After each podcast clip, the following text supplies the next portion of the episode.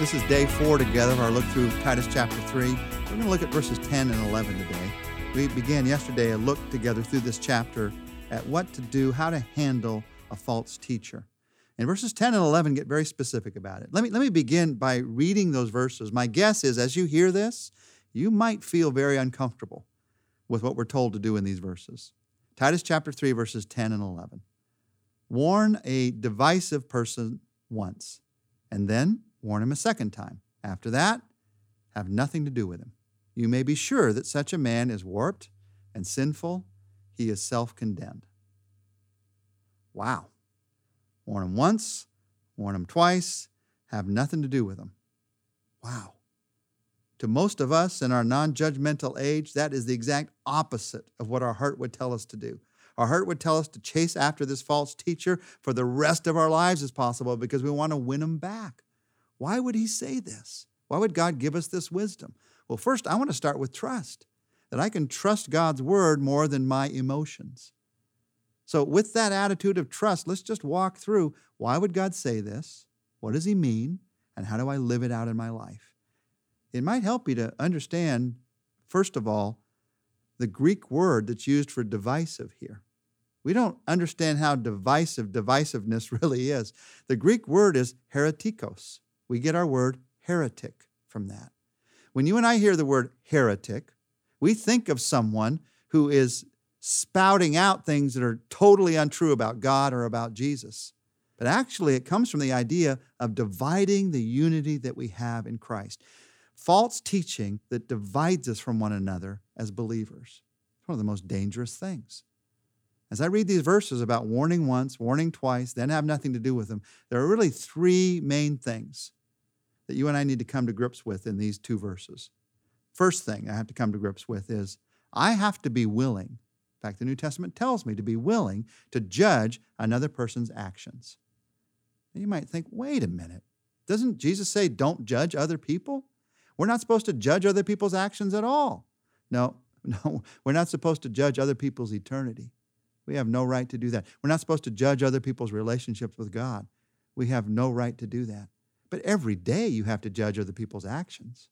You do it every moment of every day. You walk up to, uh, you're checking out at the grocery lines, and you look at all the people and you see who's checking out the most quickly. And you decide, I'm going to get in that line because I think he, I think she's a little bit quicker. I'll get through a little bit quicker. You just judge their actions in a way. That's a very simple illustration. You're dropping your child off to play with a friend and you meet another friend who's going to be there. And there's something about the way that other friend is acting. You think, I don't like that. It's an eight year old. I don't like the way that eight year old is acting. So you say to your child, you know what? I think we'll do something different today. You just judge that eight year old's actions. Of course, you should do that. It would be foolish not to do that. It is foolish to judge another person's destiny, eternal destiny. That is totally in God's hands. It's equally foolish not to judge other people's actions because that's going to affect every day of my life. We, in fact, we're called on to judge other people's actions in the New Testament who is good, who is evil. And a careful reading of the New Testament, you'll see that we're especially called on to judge the actions of those who call themselves believers.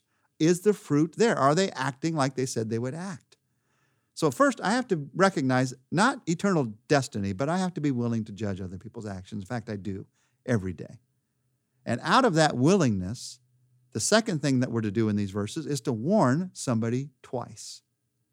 Now, that's the key to me in these verses. I find that most people, most believers today, they don't have the courage to warn somebody even once. If we'd only do that part, most of this would get taken care of. If we'd only warned them twice, they would see the error of their ways, many people, and they'd come back to the truth. Not everyone, but many would. But because we don't have the courage to warn. We don't have the courage to say, What I'm hearing you say does not fit with the truth. And people just continue on in the wrong direction, teaching something that's hurting them, hurting their families, hurting the other people that are around them. They keep dividing others rather than uniting us in Christ. Relationally, if I have something against someone, or someone has something against me, the Bible tells me in both cases, we're to go to each other and work it out. It doesn't matter whether I'm the offended party or the offending party, I'm supposed to go and meet with them. I'm supposed to take action. And here with a false teacher, I'm supposed to take action. You don't just sit back and judge them. Obviously, that is wrong. No, you go to them. Here, doctrinally, you warn a person twice. Now, the main point in this, heretikos, heretic, divisive, the main point in these verses is how false doctrine affects our relationships. It divides us. And the way I can decide against this is to go to someone and say, wait a minute, you see how this is dividing people? You see how this is hurting people? And you do it with humility because you humbly realize how you could do the same thing. And if they don't listen, you go again. Maybe, in fact, the scripture tells us the second time you go with somebody else and you warn them again. What if after two warnings, that's pretty serious stuff, they refuse to listen? By the way, most people will not. Most people will listen. After two warnings, they've told you something about themselves. They're not going to listen. Tell them once, maybe they missed it. Tell them twice, they've decided. They're showing you, I am not listening to you. I'm going to live my way. So the third thing you do is, is you have nothing to do with them. That, for most of us, we think, why would you do that? Not only because of the message that it will send to them, but because also of what the association with them might continue to do for you. That's why. Does this sound heartless to you? Remember the heart of a false teacher. We looked at it together yesterday. They love to argue. By continuing to argue with the false teacher, you're actually feeding their need. They love that argument. And if you're continuing to argue with them, you've actually become an enabler rather than an encourager. Have nothing to do with them. Is that meaning that I should just give up on them? Of course not. You're not giving up on them. You're just recognizing that you are not the answer in that moment. You've done all that you can do. You've warned them twice. And in fact, if you continue to argue or encourage, you've become part of the problem rather than part of the answer. And the only way that they're going to see at that point the error of their ways is by relational separation. This person's no longer having anything to do with me. What's the reason for that? What's going on here? I'm not getting the same reaction I used to get. I'm not getting all the people around me riled up. I used to like that. I got attention by saying this false truth. Now I'm not getting it anymore. What's wrong? And then then just maybe then they'll be brought back to the truth. Now, if they are, obviously you reconnect with them. Have nothing to do with them does not mean forever. It means until they get their lives right, until God uses someone else. And there's something else in this that we all have to have the humility to recognize. The greatest danger of false teaching is relational. It separates people from God. It separates people from one another.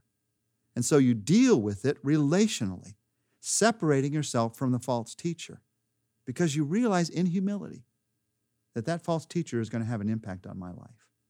You might think, I know the truth. They're not going to impact me. They're not going to influence me. You stay around the false too long, it will influence your life. Why? It's sort of like going downhill. I, I, sometimes picture the truth as living an uphill life. You're living uphill, and empowered by Christ, you're going up the hill of life. Sometimes it's hard to go up hills. Sometimes you get tired going up hills. And if somebody keeps saying to you, you know, you could just go downhill, it's a lot easier. You could just coast for a little while, it's a lot easier. Look at me, I'm just coasting. You stay too close to a false teacher for too long, you look at him and you think, well, God bless their life, even though they're, they're involved in this false teaching. And then, and then something happens inside of you, and you coast down that hill too. And you may say to yourself, it could never happen to me. If you're saying that to yourself, you're wrong. And I'm wrong if I ever say that to myself because I'm human. And human beings tend to want to coast. We tend to want to live selfishly rather than based on the power of Christ in our lives. So you realize the false teacher and how deeply that false teacher can hurt you. And you realize the reason I'm separating myself is not out of pride, is not because I think I'm better than you, is because I realize humbly that I'm not the solution any longer. Now, for some of us, as we listen to this right now, it may be very personal. In your own group, in your own family, you might be dealing with false teaching. If it's in a family, obviously you separate yourself from the argument, but you can't separate yourself from the person. Somebody asked me, "Does this mean if uh, if I like don't like my husband anymore and I can get him to teach a false teaching, that that means I can somehow get away from him finally? That I've got some kind of biblical past to do that?" That's not what this is talking about. No, you separate yourself from the argument in that case. In as much as you can, you separate yourself from the false teaching. How am I going to do that? Once again, it's only by the power of Christ. So, once again, let's ask for his power today. Jesus, thank you for the truth. And I pray particularly for those of us that are dealing with this very personally. Someone in our lives that's teaching something that's false. First, give us the courage to warn and help us to do it with humility. However, they may happen to receive it, I pray that we would offer it in the best of ways. And then, Lord, if it comes to the point of a separation for a time, I pray you would give us the wisdom and courage and strength to do that as well. For ourselves, so that we can continue to grow in you, but also for this other person, so that instead of living their lives for argument, they could begin. They could begin to live their life for the truth. That's our heart. That's our desire, Jesus. That's what we pray for. In your name, amen. Tomorrow, we're going to look at the end of this short book, Titus chapter 3, with one final word on the practical life of faith.